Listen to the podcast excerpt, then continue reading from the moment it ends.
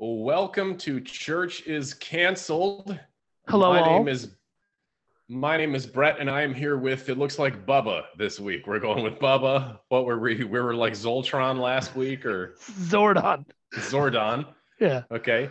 Uh, D- Danny, otherwise known as I'll be referring to him as Danny Because that's my name. Not whatever ridiculous name he puts on the screen. Right. Uh, so this is Church is, is Canceled, the podcast where we discuss some of the most salacious church scandals in the history of the church, as well as church culture. Yeah. Um, you know, the the name is meant it's designed, intended to be kind of flashy and in your face. And uh but my intention, I think our intention, but I'll, I I only ever speak for myself, is that I'm not here to aggrieve God or um criticize the gospel. I'm just here to for me, I have to poke fun at some of the stuff we do as Christians. I mean, we have to, if we can't develop a sense of humor for some of the stuff we do, some of the stuff we do, and you know, if we can't do that, eh, that's why people walk out. If we're if things are too rigid. Um, but this week we're going to talk about the rise and fall of Mars Hill. But well, we're talking about Mars Hill, and Right. uh, we will we will reference a podcast produced by Christianity Today called "The Rise and Fall of Mars Hill." Dude, Um, I I am. I did before we do in, get too far into that. I did want to say as well. This is our first like topic episode. That's right. If you want to hear like what this is all about, if you're confused, maybe go back to the first one, our intro, Yeah. where we kind of talk about that. But like Danny was saying, you know, we are in no way a ministry. We are not pastors. We do not intend to minister to you. There Right. will likely be no healing provided through you listening to this. If there is, Um, that's your own fault. well, I Um, mean, that's my le- disclaimer. And our legally, yeah, legally we're we are technically a not-for-profit church. That's just for tax purposes. So right, that's not right. yeah, Uh, we're obligated to give you that disclaimer at the beginning of every, every podcast. Uh, right. Our attorneys have informed us. That's so, correct. The, I mean, this is purely for entertainment purposes. Correct. If you get something out of it, if you find a piece of healing, we'd love to hear from you. You Yes. can email. We don't have an email address. No, it's so, uh, it's D- dgfl1836 at gmail.com. that's right. We do. We do have an email. Okay. Uh, yeah. So I, I will just say though, I, um, you know, our podcast, our, our production schedule ended up getting pushed back two weeks. The first week we tried, um, we had tech problems.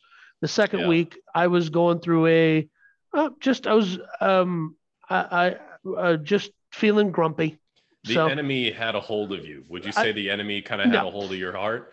no, I wouldn't say that at all. What I would say though is, you know, just as I was just having one, I was just off. I was just off kilter for a little bit. Yeah. And um, then two weeks after that, you know, we did our first episode. I felt great. I was on fire for the Lord. Okay. And then I proceeded to consume this 15 hour, 12 part series from Christianity Today.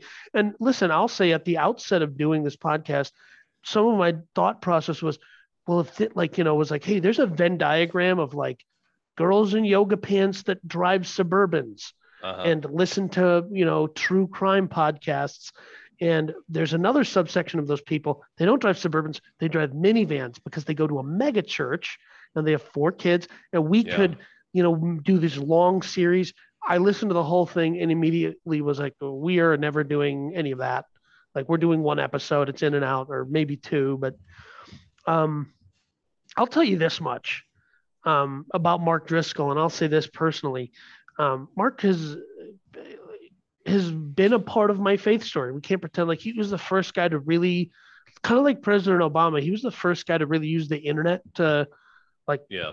d- do church the way he did. Um, and you know, there's a lot of stuff in the podcast and other places about the scandal that he was too masculine. But let me tell you Right. something. Up in my head, right? I want to be the kind of man that does a, handful of things really well because I don't think you can do everything. I think you can only do a few things. I want to love God, serve the kingdom. I want to love my family well, and I want to be at peace with all men. But the problem is, in my heart, it's an episode of The Sopranos, except the Yeah. soundtrack is Limp Bizkit's Rollin', the the remix with DMX. You know what I'm saying? Yeah. Well, what you've got to do, Danny, is you've got to take what you want in your head, and that Mm. that head knowledge Right. that has to become heart knowledge. You have to feel that within inside of your spirit. One second. I just Jeff Bezos, can I borrow a dick shaped rocket so I can launch myself into the sun? Oh my goodness. Um, no, but it, like so, like to for me, um, you know, when I left my parents' church and I started going to big mega churches or whatever, a lot of it was at that time Justin Bieber haircuts and skinny jeans and like this, Yeah. like as and I'll use Driscoll's language here. It was um Well, let, let's let's back up one second before we get too into Driscoll and just talk about who he was and who Mars Hill was. Right, Sure. a little bit of background. I, I mentioned I mentioned Mars Hill and Driscoll this morning to a guy, and he didn't know who they were. So um, incredible. I, I don't think he goes to church. So for we may have listeners who don't or just never really got that Hey. into it. That guy sounds like he probably is like having a great day. So like He's a pretty cool guy. Uh, Yeah, so, so Mars Hill was a church, uh, a multi-site megachurch. It was founded in 1996 by right. Driscoll, Lief Moi, and do you remember the other guy's name?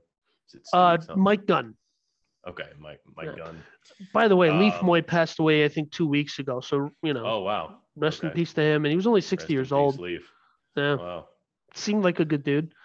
A man that uh, Mark Driscoll called his own his his pastor. He referred Yeah. to him at some point as his pastor. So Well, Mark Driscoll was known, he kind of came to fame for having this style that was, I mean, this it was a mega church in the middle of Seattle, right? right. So a very unchurched place, not very conservative, but he was very conservative, at least in his theology. oh yeah, Um, and he did not pull any punches. He had this I don't give an F attitude.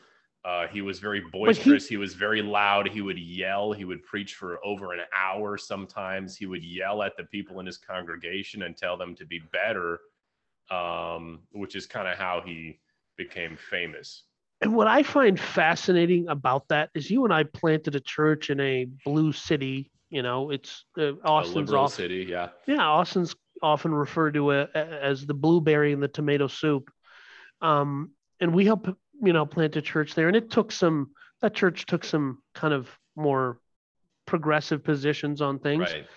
And um, it just didn't amount to, the, in terms of size. I'm not saying that people didn't go there and meet Yeah. Jesus and have, I'm just saying, and it's fascinating to see that in a such a progressive city, and especially you know Mark Driscoll is what we call a Calvinist, or at that time he he, he would say he he was, was, yeah. He's, he's He's- come off that belief. He's yeah uh, he's more of a prosperity preacher now. I think a little bit. Yep. I'm just kidding. He's not. But um, to have such a rigid theology in a city that would, I would say, reject um, that kind of that thing. type of conservatism. Yeah. Yeah, You would where- think he was doomed. He was doomed. You would think this is his setup for failure.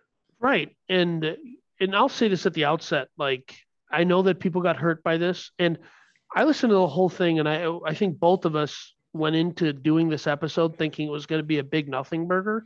Yeah, yeah. When I read about uh, Driscoll and Mars Hill online, I'll read to you what I found. Uh, that the at the end of September 2014, the church elders did an investigation, and they found that he had patterns of bullying. I'm doing air quotes if you're listening, Yeah. not watching, and patterns of persistent sinful behavior. And they found him to be quick tempered, arrogant, and domineering. And I thought when I read that, who gives a shit? Like, Yeah, like what's it- the problem? Yeah, I don't like Um, so what you've just described to me, I would say is, oh, so the head of a massive church, I think at one point in time they said they were 10,000, like 6,000 members, 10 to 12,000 attendees. He has a bit of an ego and he's a man. Right. Yeah. Okay. Yeah. Like, yeah. But listening to the podcast that Christianity Today put out, the rise and fall of Mars Hill, I only got about five episodes in. I know you listened to the whole thing. I did. You really start to learn a little bit more about why this was such a big deal. And let me just say this regarding the podcast. Um, I look at following Jesus as an adventure that I'm excited that I get to go on every day. Listening to this podcast made me want to give myself a root canal with a rusty Amish drill bit. it was so like this is an aesthetic thing, so I'm not I'm not saying anything about the host. I like the way it was assembled. T- listen, I am a I champion. hated the host's voice. It sounded Yeah. like he was trying to eat a bowl of cereal while he was speaking. I here's the thing. I I looked this guy up on Twitter. I listened to the podcast. I'm sure he's a lovely guy. I'm sure if we met, we'd be friends. But I feel like he lives in a intentional community with tiny houses. He makes his own kombucha. He rides a fixie. We're just not the same guy, right? Like a Everything fixie you is just a said, hundred percent agree. Yeah. a fixie is a bicycle without any gears, and it's supposedly the it's the hippie way. But and also, let me just say this much about the the way it was assembled. Listening to it was like reading the parts of the Old Testament where it talks about lineage, where it's Mhm. like, and the son of Zebedee went into the mountain, and it's like, if you could just like you did this huge podcast, they clearly spent a decent amount of money producing Mhm. it. Could you not least have given me here's a picture of this individual I'm talking about? They jump back and forth through the timeline as you do, like because that's that's the way they did it. it, it- Oh, it's yeah. not that that was a bad choice. Hey, could you just give me a timeline and like a visual? Because I watched, I did the whole thing on YouTube. Oh, you watched it. I just listened on. There, Apple there's nothing to see on YouTube. It's just a graphic with an audio wave playing. So like, Okay, well, yeah, so I, I just did it because like I was watching it on my computer during work, and then switching to my phone, like going to the gym or whatever. It was just the easiest way was to do it on YouTube because it will keep my place. But that that's my beef with the podcast.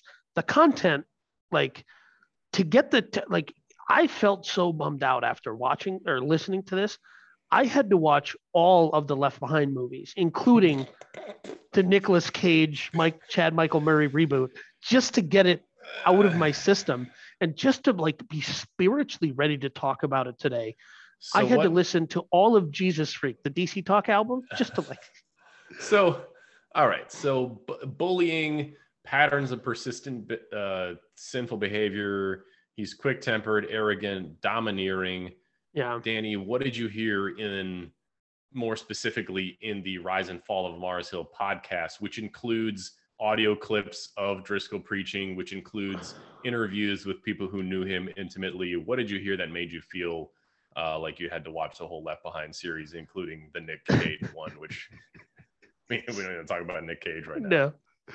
Um, so there's parts of it that I heard that horrified me. And some of it was like, um, I'm not really offended by his. I'm not a complementarian. That didn't bother me. It didn't like when he was like, You're not a complementarian. I'm not a macro compl. Let me put it this way: I'm a libertarian in all things, including Uh-huh.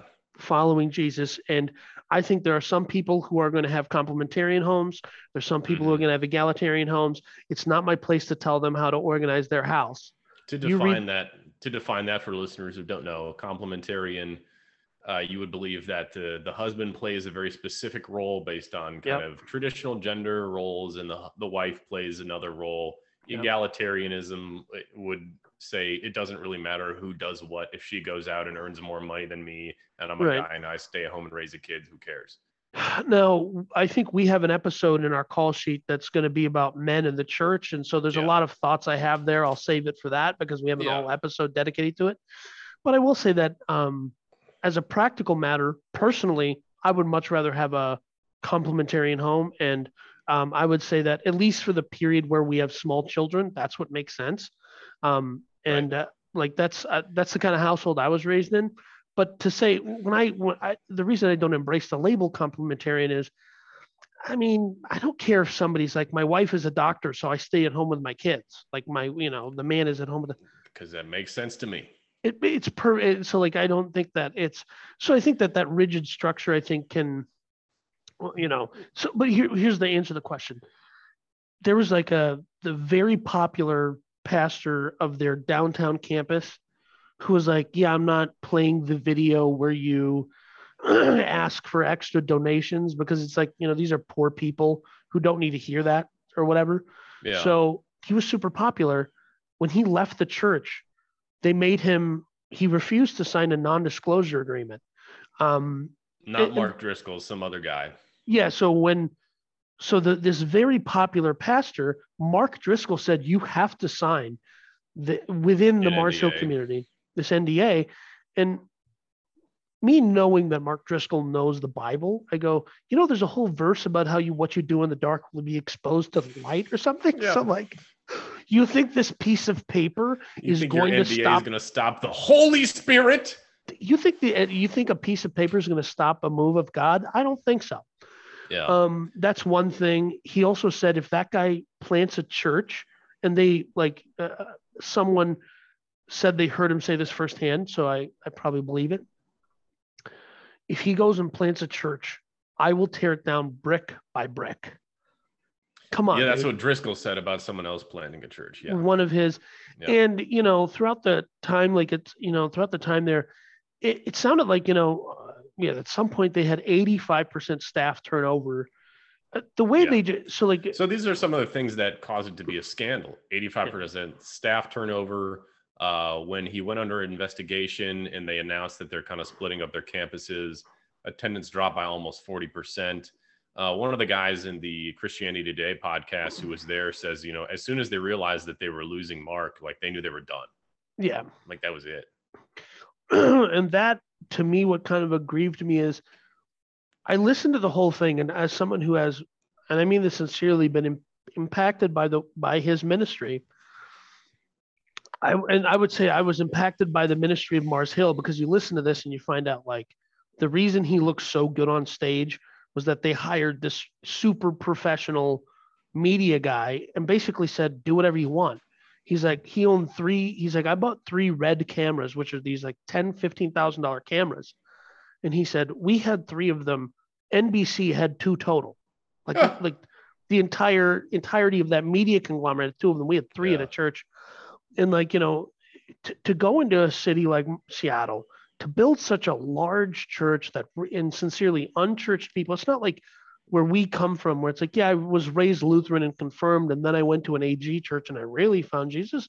I'm not saying that doesn't happen but i'm just saying you know um and the other thing too was like I, when i found out like that there's a very popular clip and you can find it online where he starts yelling and he's Yeah. looking f and you can tell he's looking at the Yeah. camera and he goes how let- dare you Yeah, let's timeline it up to Yeah. the how dare you. Because one thing that bothered you about the Christianity today is they didn't timeline it. So let's timeline it up. He starts Correct. his church in 96. Correct. I don't have all the dates of when things happen, No. but it starts to grow pretty quickly. very as we quickly said, kind of surprisingly, because he's right very conservative and unashamed about being conservative in a very liberal city. right Uh, he ends up with multiple campuses. correct uh, starting to gain some fame. People like his style. He's very loud. He yells. Let me Um, interject this. They would say yeah. on an average weekend, they might have a thousand plus people come through the campuses, Mhm. but he was just at the right place at the right time. One of their uh, guys who was helping, just a volunteer, had a meeting with Apple, and Apple said, Hey, we're launching a video iPod, an iPod that does video. And so he goes to Mark and says, Hey, we should start putting our podcasts online. Have you ever heard of these or our, our uh, your messages online? Have you ever heard of this thing called an MP3? So what they ended up saying is at the end, he ends up getting 10,000 downloads a sermon, which Yeah, is huge. that's wild. Yeah. So he's doing that, um, Yeah. reaching a ton of people. Um, always kind of has this uh, don't give an F attitude. So when he starts to get pushback from people for not liking his theology or his style or whatever, his solution is to just kind of fire them. Yep. Um, there's a clip on the Christianity Today podcast where he's saying they're on the bus. And he says Mm, there's a few different kinds of people on the bus. There are people on the bus who want to get in the way, and we're going to run them over with the bus. right. Uh, there are people on the bus who want to help and are going to help get us where we need to go. We want those people. And there are people on the bus who aren't really going to do anything, and we just want them to sit there and shut up because they're okay. They're not against us. They're not with us. Just sit there and shut up, and we'll allow you to stay on the bus. So to hear a, a pastor say those types of things about the people who are coming to your church Right, right, and right. oftentimes giving 10% or more of their income to you and Right. your organization that you know if they don't do what you want just going to run them over Right. you know that's it's a it's a metaphor but uh that's how he dealt with things. He just started getting rid of people. Uh, he had Yeah. there's one clip of him bragging about he's like i love it. I just fired three people before i came here. Yeah. um this is a regular thing apparently. So you know also that we should include in here is that you know i listened to the whole podcast and with a with an expectation that i was going to come out on the other side of it going this is a nothing burger. How did you make how did you squeeze you know 12 episodes out of this one Yeah. scandal turned out but you know an additional like so that bus comment was actually made at a conference where he was Right. preaching about church planting the major thing too is this dude the, the- it's incalculable i think to understand how his impact when he created acts 29 which is a reformed Mhm. theology church planting network it's huge like there are so Oh, yeah. many i mean we it's all over the cannot country it's all over the world right um and so uh, you know ultimately he gets you know he ends up they end up booting him and all that's at the end though you know? Mhm. so But- we got up to the point where he has his clip that went viral. Yeah. Right? Uh, do you know what year that was? I don't have it. I think it was 2009 and the part that yes pissed 2009 he has a do you want to say what he says in the clip? Basically like eh, and probably he was, he was so he was infamous a little background a little context. He was very well known for being really hard on the men in his Yeah. church. And he had a, lo- a, a tough love kind of way of doing this. Like you need to Correct. be better. You're Right. a piece of poo. You can't Right. just sit there and play video games and jerk off. Like you got to be better if you're going to lead an army against the armies of hell right? So Right. this is a kind of a common thing for him to do to talk to men this way. Right and but he did this and I find this really appealing. So he's like, he's yelling, right? He's he's and he's saying something like, "And you're dating your girlfriend, and you're not marrying her, or whatever." And he goes, "How Yeah. dare you!" And the reason I'm not yelling that is because my microphone will peak and you won't hear anything. And he's screaming, "How dare you! How dare you!" And here's the part that really like it's like I saw the behind the curtain for a minute uh-huh because that clip was viral, hmm and this was when you could actually go viral back then, right? Yeah. Um, and I'm not talking about catching a, a special flu. I'm saying like you literally went. he did it. I- Everybody thought this was a like just off a- the cuff. off the cuff. And he claimed it was. He said, "Well, you know, I just kind of make things up as I go." Yeah, he did it in all five services. He All five he, services that day. Yep. He located the camera, and right after, shortly after that, Tyndale House gave him a deal for books. He got a book Yep. deal. Yep. So here's the so, problem. right? When I say in my head, I want to be following Jesus and living the gospel and all that, but in my mm-hmm. heart is an episode of The Sopranos. I like that. Like, I like the fact that he was that devious to like, I'm going to put on a show here at church. I'm Yeah. going to turn it into a book deal. And at the and at the end of this, by the way, um, you know, they they there's the episode 12, which is, you know, so episode 11, the church is done. Episode 12, they talk about how they had to like they had to whack up all the money because there was like 20 million bucks or something in their budget. They had to whack all that money up. So they had to pay him a year's salary, six hundred thousand dollars. Okay. And here I don't have a problem. Wow. Seattle's an expensive place to live. So if I heard they were giving him 250, I would still be like, hey man, Seattle's expensive. Yeah, he has whatever. five kids. Like I don't I don't believe in impoverishing our full-time workers, people who are doing ministry full-time. I don't believe that they should be impoverished because No, it's an That's how- exhausting job. yeah, it's it's an important job. They should do it. But 600k, but I don't even care that he was making 600k. That's not the part that offends me. It's that on his way to making 600k, the way he got to that place of prominence and influence was by using his pulpit to step on other pastors. Like there was a point where he put Joel Osteen on a screen in his church Yeah. took a clip from Joel Osteen and criticized Joel Osteen. And when his whole thing collapsed, he called up Lakewood to say, I'm sorry. And someone on Osteen's staff says, he forgives you and and then Osteen sped Oh. off in his, you know, Rolls Royce or whatever, which I'm not aggrieved that he owns. Uh, but I'm just saying, like, uh, it's the hypocrisy, right? mhm. If you go to your if you go to your congregation and you say you can have a million dollars because of Jesus, I'm not offended that you have. Like Steven Furtick, I don't care that he has a 12 million dollar parsonage that's tax free. God bless America. But you know, it's 12,000 square feet. I don't know how much money it is, but whatever. I don't care. And um, you know, I will just say this also about uh, Mark Driscoll. this is a prediction. This is a prophecy for the future. I think this man will pass down his. In you know, we'll get to the part where he st- you know leaves and starts in church.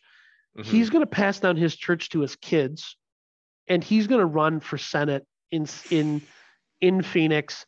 He is going to be an American senator from Phoenix. Oh. 2025, uh, Kyrsten Sinema will be up for reelection. I'm prophesying. I'm not prophesying. I'm just saying. I'm predicting based on a gut feeling that's what's going to end up happening. Well, um, interesting prediction.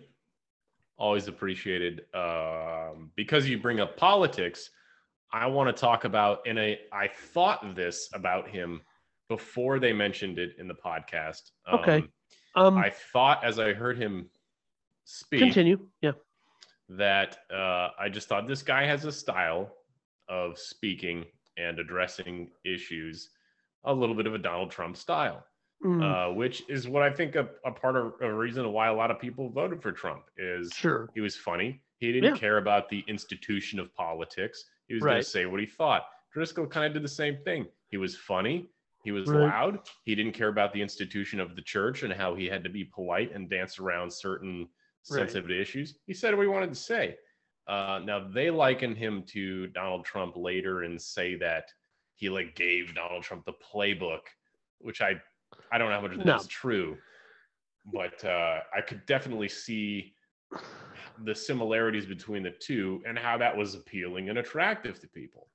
Something fresh and hadn't been done before. I thought it was hilarious when Trump got up there on stage and started just just making fun of his debate opponent. Like he wasn't going to debate the right way. He's just going to make fun of him. That's what Driscoll did. He just made fun of other preachers. He, he made fun of the Mormons. I mean, he made fun of keyboard warriors. He used to call them the pajama hadeen, like the mujahideen, but the pajama. like, like He said some funny stuff, dude.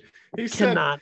and, and and he said like uh he always used to complain about church being too feminine saying ah you walk in there's all these pastel colors and Right. they're singing love songs to some sky fairy and no joke danny i walked into church this morning they're singing some song that is it's too high pitched the the uh, my voice won't even go that high the octave doesn't it just doesn't work they've got Yeah. pink lights on behind these two dudes in jeans that are tighter than my sister would fit into and i'm just thinking driscoll was right No, you're entirely correct that he was. I mean, he's he was entirely correct. And that one, there's a clip of him, and you know, I, you were glossing over a lot of stuff, but there's a 12 part, 15 hour series if you want to get into the details. But he became this kind of stalwart for New Calvinism. He was he was at Gospel Coalition, Acts 29. Like he had he was everywhere. And there's this clip from um, Desiring God, which is um, John Piper, so from our hometown. Um, and I I believe John Piper is a wonderful preacher. He probably has a wonderful church. He's an amazing minister. But anytime I hear him, my brain just goes, nope. But there's this there's this clip of Driscoll that I, I still love, and I can't find the original one. So, but he goes, You walk into church and it's chickified Jesus, and he's wearing sandals and all this other stuff. And here's this guy who's wearing a puka shell necklace and an affliction t shirt with this mega church, and he's the Driscoll is yeah. Driscoll, yeah. And, you know, and then you have Piper, whose hair is never combed, but he looks like Einstein. He does. and I'm just saying, for the love of Jesus, can we get this guy a hairbrush? But I'm just saying, you know, Driscoll said that, and it really resonated with me because I went to, I can't tell you countless churches and uh, you know church communities that I was a part of, where, and here's the other thing, like I'm a chameleon. I can go to any of these places. I can fit in. That's that Right. scares me. I I know that I can walk in and I can put on the mask and I can say the words that they want me to say and I can be the guy. I can tuck my polo shirt into my khakis, into my khaki shorts that my wife Yep. bought from, from yep. Costco, and I can be the guy. But then the only problem with that is I'm not going to be the guy. I'm just going to be like some amalgam of whatever. Just another guy. I won't be the guy God made me to be. I mm-hmm. think, anyways. I'm going to be some fake thing that I'm because I'm working to conform myself to the image of the church. And, but, you know, and the other thing that I heard that Driscoll would do throughout this podcast and other stuff was he would take staff and start pitting them against each other Mhm. and he would say, "Hey, you know, so and so thinks you can't," to make them be more productive. That's fascinating to me that he would do that. That is kind so- of like a what a that's a Peter Schiff. Yeah. Type of strategy. That's like uh Schiff is known for like if you work for his company, uh, they write your like top three negative things about you instead of your strengths, and they put it on your profile so everyone in the company can see like this guy wastes a lot of time and stuff. And the Yeah. point of why they do it is to try to like get people to be better. But uh no, and so like that that part of it to me was like, and, and listen, I've I know what it's like to go into a church and so like to, and to be like made into a pariah. I know what that is like, right? mhm. but for me the thing that was like I, I guess i was lucky and if you want to use this word privilege i think it's a dumb word i don't think it but i'm just saying i was raised by a loving family who loved jesus and the church that i was raised in when i was a young very young child was in my grandfather's basement. And i got to see and it's because it's your cousins and your aunts there was a certain amount of there was love and we all took care of each other and they're all immigrants. So it's like Mhm. you know we're all we are all living the gospel. We're all living like we're in acts basically. Like if a brother need if my uncle needed to borrow a car like we just had to walk to my grandparents house because my uncle borrowed the car. It wasn't a like a thing. Yeah. And so when i go into these churches because i thought it was an, like so the guy yelled at you who cares? But i realized like for some people they didn't have a dad. They didn't have this loving they didn't grow up that way. So for them this was it. This was their family. And this guy was being mean to them. Daddy was being rude.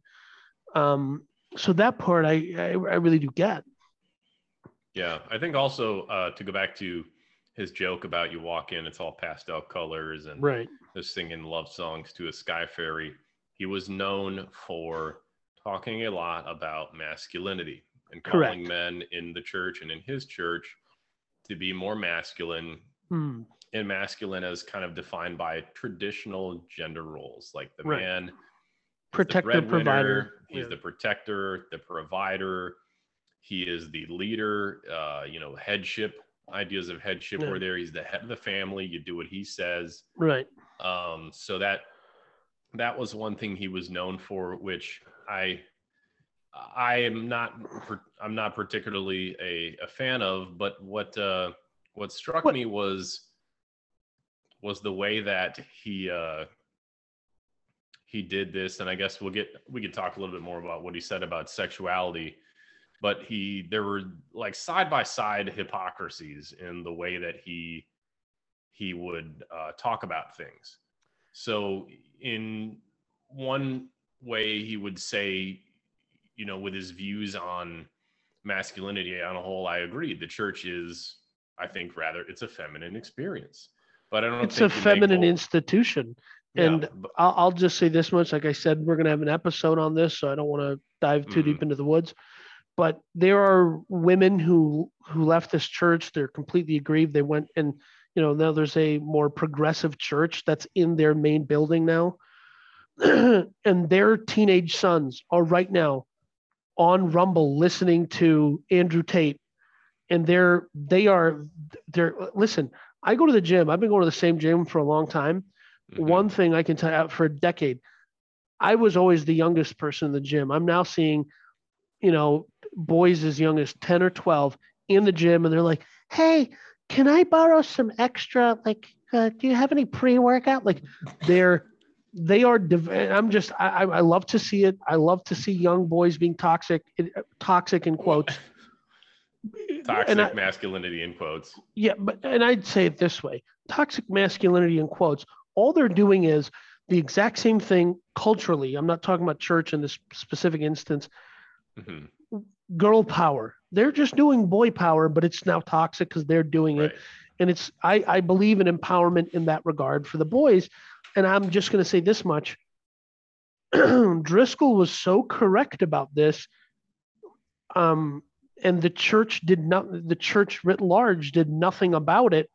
That I believe we're going to have a generation of young men who love Jesus, and they're going to go be Catholic. They're going to go be Orthodox. They're going to leave mainline Protestantism because it became this hyper feminized experience that, on some level, um, denigrated their capacity to grow as young men. It, I shouldn't say denigrated, it diminished their capacity to grow as young men, diminished their capacity to grow spiritually, and then said, hey, if you just want something biologically because it's hardwired into you to like something like I find odd is that the same people who are like, we should be against um uh, what's the therapy where you pray for people, they pray away the gay? Um, conversion therapy. Yeah, conversion therapy. I think within the context of mainline evangelical churches, we are doing conversion therapy on boys. And like, there's like, Jesus was so kind and compassionate. You can be kind and compassionate and you can care about people. The most rough dudes I know that are yoked and they drive trucks and they're like, they're not faking it. Because I know guys like that who are also faking it. We know yeah, one of those there are a people. I, I shouldn't say faking it. They're wearing a costume. Yeah. It's not authentic to who they are. I know men who are authentic, like men. They hunt, they fish, they can gun a mule deer. Okay. They bow hunt.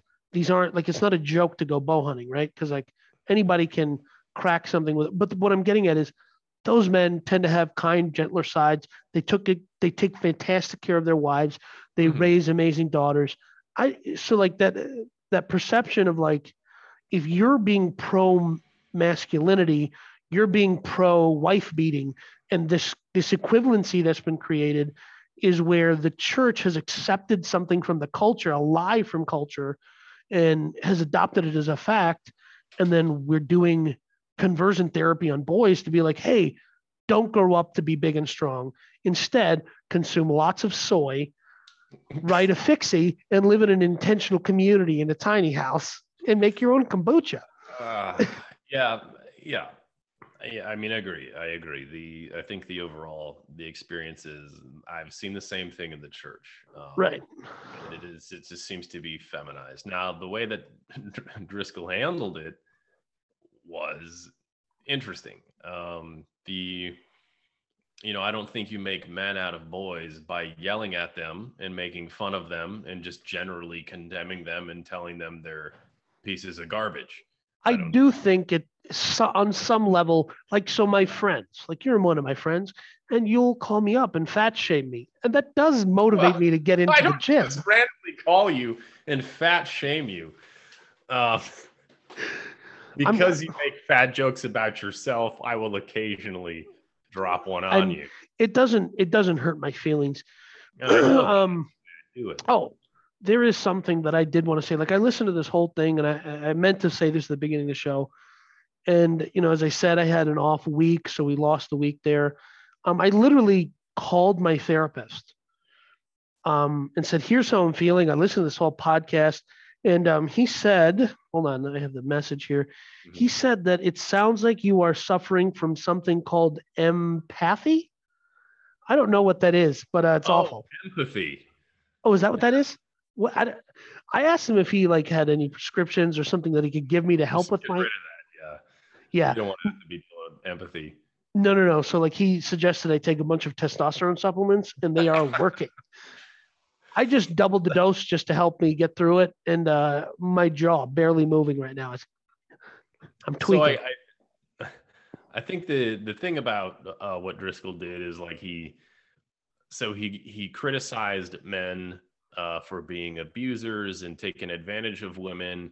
Uh, but this phrase stuck out to me from the Christianity Today podcast. I don't know who said it, but they said it seemed like the way that Driscoll did it was like the only way to protect a woman from being subjugated and abused by a bad man is to subjugate her to a good man, right? And Yeah. that was his strategy, and that was uh, from the the female perspective. And you heard from women who were there. They said, "Well, like, where does it leave the woman? Uh, just completely out of the picture." So is he he and I think truly did not like the abuse of women, but his solution to it was to focus so much on Hmm. men that women in his church were just basically neglected. What and you know they talk they give these anecdotes of like you know there's women who are abandoned by their husbands single mothers they would call him up and say you know i need help and he would drop everything and go help them Yeah. there was even an anecdote in there about the media guy and he's like he had been dating a girl for eight eight years Mhm. and driscoll said like kind of joking like when are you going to marry her and he's like i don't have money for a ring all this and that and so he takes out he had just preached at like a youth group and they paid him money an Yeah, all honorarium money. He just hands it to the guy and says, "Go buy a ring and get married." And he did, and that guy's still married. Yeah. So There, I was really struck uh, by those all those stories about the incredibly kind things right, Driscoll did for people. He let them live in his house rent free. Uh, there was one woman who I think her her husband something happened to him medically, a health issue, and he's like, "Well, just come over and spend the night with us," and like made her tea and just like he just he took care of people uh, when they when they needed it, and he was put- willing. to, he he put rum in the tea though, like that. She said, he wasn't trying to drug her. "No, He was just trying to calm her down, and he right, said, "Yeah, some rum in your tea," and. Uh, yeah, Uh, but yeah, I was struck by the stories of kindness and right, the way that he did show the love of God to people. And I think that's something that we're going to continually see throughout our podcast series, Churches Canceled, that, you know, people, they have scandals and they, they make bad decisions. They're kind of assholes in the case of Mark Driscoll, but they can also be really kind and loving people at certain times. And that's like, I personally, I don't believe people are all good or all evil, evil, or born evil, born good, anything like that. I think everyone has the capacity to be either one. And I think if we could see things that way, like even our church leaders, they have the capacity to do good things just like they can do bad things, maybe help perspective on these scandals and things that happen so we're not so devastated when a church like Mars Hill f- falls apart. yeah." And I'll say this much: like I know that at the end of the you know CT series, you know they say like basically there's there's two groups of people that you know there's people who want to say it was all good. Let's just look at the impact he's had on spreading the gospel. And Yeah. then there's another group of people who want to say he's all bad. And or that the whole situation was all bad. But let me just add this thing. Um there is a young man out there 19 20 years old. He's going to sem he's going to bible college. Um, he has it in him to be a prolific preacher a prolific messenger of the gospel and he's going to listen to that podcast. He's going to look at the history of Mars Hill, and he's going to go slow. He's going to take his time. He's going to be Yeah. patient. He's going to surround himself with with good, you know, elders, you know, Yeah. older men. Oh, he's going yeah. to do, and he's going to reach hundreds of thousands of people. I'm not prophesying. I'm just saying I believe this. Yeah. And so I, I know that it's difficult when you have gone through turmoil. And throughout this podcast, they use a lot of progressive therapy phrases like trauma and stuff like that. Yeah. And they also use the It's real. I think it's a real thing. I think it's a real thing, but I think there is an element to which we tend to make things in the world, in the realm of church and spirituality. We have inherited something from the me generation, the the baby boomers, Mhm. where we tend to make it all about ourselves. The whole point of the gospel is that it's about other people. And I think you have a tattoo right here that says "so that others may live." I think it's a So that, others may live forever.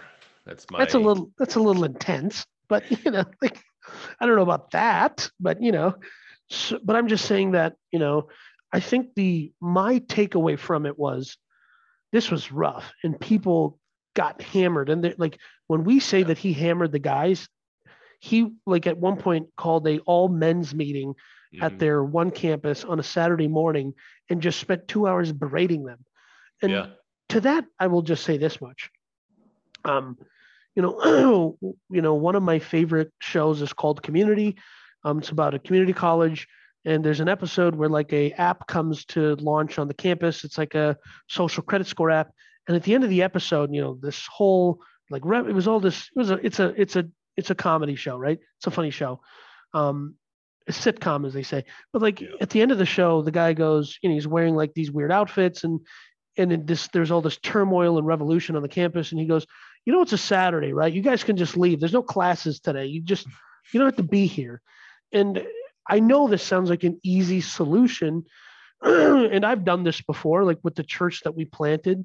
That you and I were on their team. We helped plant that church in Austin um, and it hurt my it really hurt my feelings i really it, i was really sad that yeah. i had to leave but um, of course i wasn't there for like a decade so it's different like i i wasn't my entire life wasn't rooted yeah, in this man. in this community it kind of totally was understand how if you're part of a, a community that that intense that you have experiences where your pastor is letting you live in their basement, uh, which I did. I lived in the with one of, with the associate pastor of the church that we planted for like six weeks.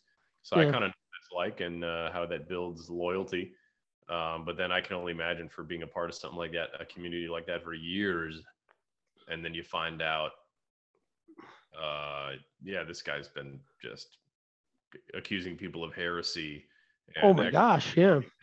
And and no, but that's the part that I that really tore me up inside was that I was not enthused by the fact that he was being a dick to people, but I was I can I can accept that as a reality because we're all humans. The mm-hmm. part I couldn't deal with, I can deal with it, but I'm just saying it's easy for us to criticize. We're thousands of miles away, a decade removed from the whole story. Mm-hmm. But was how much of a like the the accusations he would level at people. And the oh, other thing that they encouraged was if someone from the church was fired or they left the church they were to be treated as apostates which yeah. i'm totally against that right?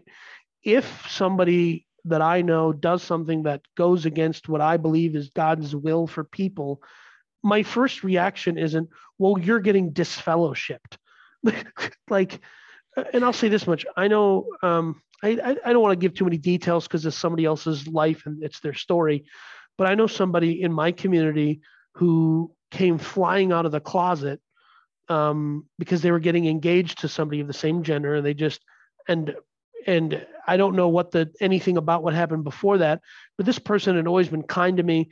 They had loved me well, and they beyond I think how they understand served and protected me from bad dark thoughts and all that kind of thing.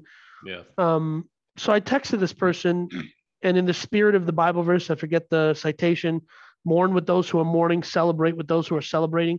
I wasn't endorsing any sort of particular behaviors or taking a theological position. I just texted them say i saw that you got engaged.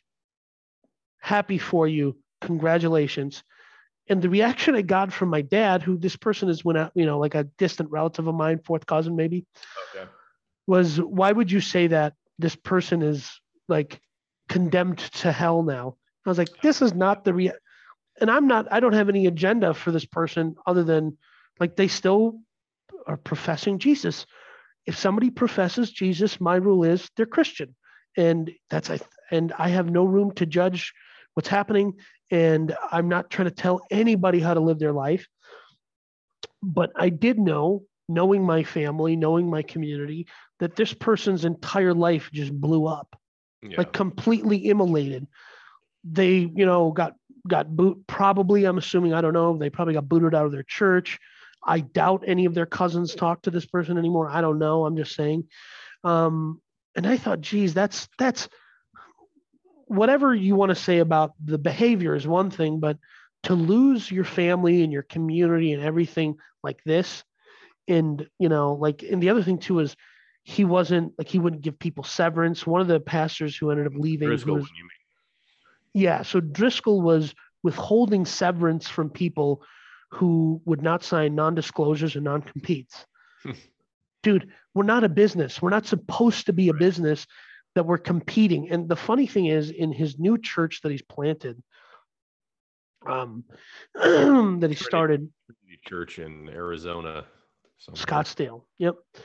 He is down the street from the Overseer Church, which is uh, from Dallas, um, Gateway Church. Yes. And he said this specific quote, and I and I like I listened to all of the Elephant Room series to like get prepped for this. So I, I really dove deep into the psyche of Mark Driscoll as much as you can from afar. And he said, um, you know, we're we're down the street from you. Wouldn't this be competition? And the pastor of that church goes, No, we're all doing the same thing. Right? Yeah. There's there's room for everybody. So that guy on and this was and it's easy to be like, well, he went through a hard time and then and then, you know, matured. This was like eight months later after saying if you not eight months, like a mm-hmm. you know, like 18 months more like where he said, if that guy quits and plants a church within 75 miles of Seattle or any of our campuses, like he has to sign this before he's going to get his severance. Yeah. But what's impressive about the community was he declined to sign the, the documents, and it was maybe another person. They declined, declined, to. What's that? Who declined to sign the documents? One of the elders that he fired, or one of the pastors, one of the campus pastors that he fired, declined. Correct. Yeah declined to sign the non-disclosure non-compete so yeah. the church withheld their their severance and it was like you know he has a family and you know because he listened to what driscoll said he got married had a bunch yeah. of kids bought a house now he has these things called bills and he has mm-hmm. to pay them and driscoll just took away his his salary the community put out a gofundme and raised a little over a year's salary to make wow. sure that he and like so to say that the community that he created whether he was toxic or not didn't um, exemplify the gospel and how we should be taking care of each other difficult for me to say it happens without mark driscoll and it's also like that situation happened where they have to give this guy money or they need to raise the money because driscoll was a dick yeah but the reason but the fact is, would those people ever have come together? Doubt it. Like, would they have ever known each other without Driscoll starting this church? Doubt it. Yeah. Um, and you know, these churches are now there's I think there's nine subsequently. I think he had 11 campuses or 13 campuses at when the thing ended. I think they had already had to close two. It went to 11 because they had lost so much membership.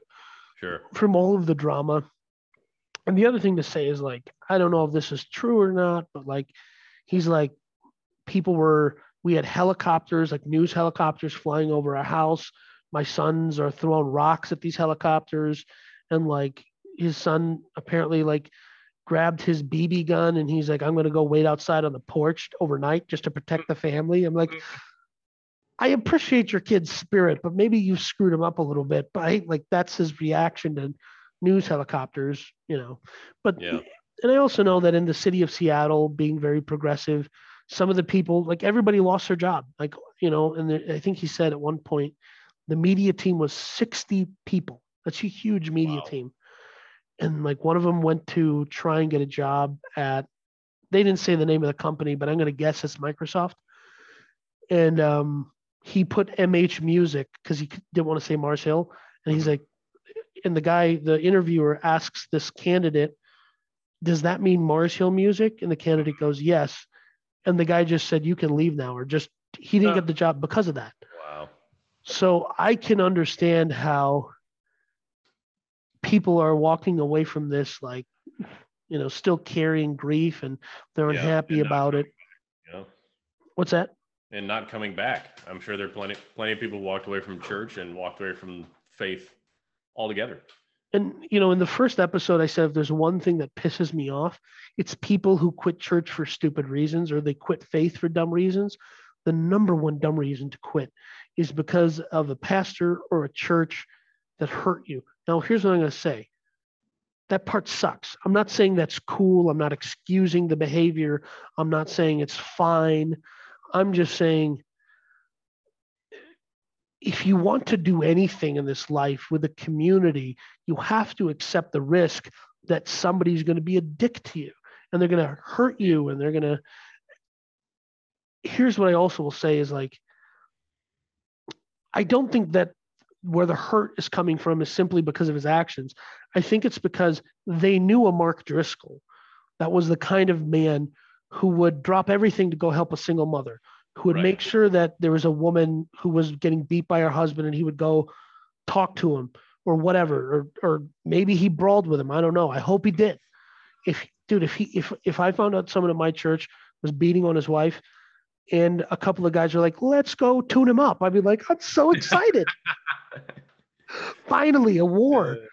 Um, so they knew that and they felt betrayed by the man that right. said you're an apostate and you know you're and and then disfellowship them and said nobody from within the church talked to this person right. and you can understand if you're somewhere for a decade like i've lived in the like a 15 mile square radius basically my whole life and i'm getting ready to leave um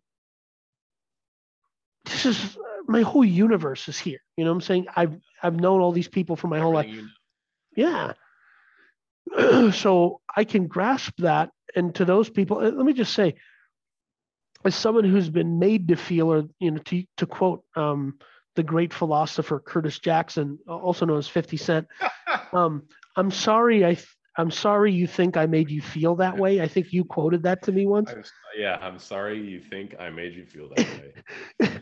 um, uh, the people who are who in church staff at churches who behave like this who are dicks to people their head is thinking hey man we're on a mission and you're getting in the way of that with your questions and your thoughts and your feelings and and your jokes. And the, it's a circular problem because what's the what's the mission what are we doing here spreading the gospel so that people can know that Jesus loves them, has a plan for their life, that this that our existence has a meaning and a purpose, and Yeah. that is to commune with our creator, and that hey, just throwing this out there, your creator loves you and delights in you. I don't if you had if someone I remember someone telling me that once uh, they they were prophesying over me and they just grabbed me in church, grabbed my arm, and said, uh, "God wants you to know that He delights in you." I'm like, okay, God also knows what I'm going to do right after the service, so let's not let's take it easy there, okay? Um, Uh, but yeah. I think you know if the problem that I see with these big mega church scandals, and there's plenty more we're going to talk about, is that people attach to a vision that the leader it's the leader's vision. If you're going to attach to a vision, it, it's got to be just kind of the the gospel, bare bones. If you attach to some individual's vision and he he or she is rallying the entire congregation around don't make a face when i say she there we're going to get into a scandal that was a she she was a, a big part of that because people believed in her vision if you're believing in this individual's vision i think you're setting yourself up to get hurt i mean because people are just people it doesn't matter if they're pastors or not i uh, i was doing some service work with a church uh, back in memphis and i I asked this guy, you know, how he got involved. And he said, Well, I just really believe in so and so, the main guy's vision. So I left the city I used to live in and moved up here with my wife. And I'm like, This guy's life is to suck in about who knows when. But it just, you got to be careful. If you're you're buying into what someone else believes in, uh, especially in a, a religious or spiritual community, you got to be careful. Yeah, and you know, there's that verse in the Bible about guarding your heart. There's a verses in the Bible about how some ministers are not, you know, they they're preaching for their own ends, and that's what I would say. Like this, this is the part that I, I understand the sociopathic tendencies. And he, let me just say this: You, you for sure do. yeah, as someone who might, you know, anyways, I'm not going to say that. I'm not going to proclaim that over my life. But what I will say is, if you really want power, if you truly want to be a sociopathic leader, and you really want to just get people to follow you, the best way to do that is to own up to your mistakes, um, take responsibility for your bad actions, and go as far as to take responsibility for the consequences, the downstream consequences of your bad actions that that led somebody else to aggrieve someone else. You know what I'm saying? Like Yeah. that's how you really get the power. Because one thing I realized is when I really went into spiritual, when I went into a church or I I start joining a community or whatever, and I'm just open about my nonsense and my BS. and I'm just like, yeah, I like this, and like I don't like, you know, like you guys have a stock of Latinas here, so that's why I'm coming to your church, right? I'm unapologetic about it, I've and I make. I've heard you tell pastors that you sell drugs to children for a living. I, I've, I've done that before. I, I can't like I I can't um uh, like if you can take ownership of that, people it just doesn't their criticisms of you, people's criticisms won't stick to you because Right. they go "Uh, he's he You might be up to it, you apologized. Yep. it's not just that people will go yes he is a dick and he did tell somebody that he sells drugs to children and he did make a reference to like we know somebody who runs a nonprofit for child like uh, for human trafficking it's a sincere problem and i love that that person is doing that Yeah. and one time i saw him and he was explaining to someone his ministry and i said you know i'm on the other side of that transaction and of course that person i'm talking about is a lovely person but has no sense Yeah. of humor when i make Didn't those kinds of jokes because I'm not being serious, right?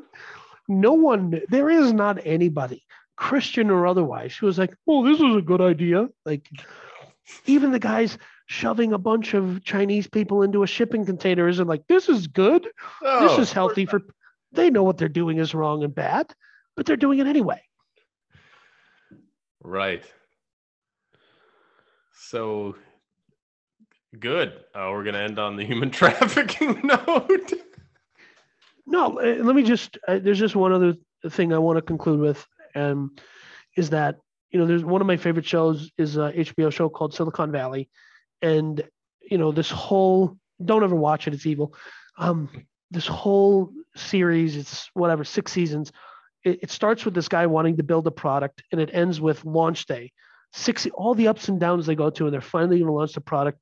And he realized what he's built is evil for one for one reason or another, and he goes not only can we not launch this product like we have to launch the product but the launch has to be flaming out like we have to butcher this so that nobody goes back to this idea and tries to build it because Mm. they're going to draw the same conclusions that we did and they're going to end up building this evil product and i look at mars hill and and mark driscoll and i go like there's so many lessons here there is an incalculable human toll. There's a lot of people dead behind the Mars Hill bus, Yeah. but there's also infinitely more people who heard the gospel because of this.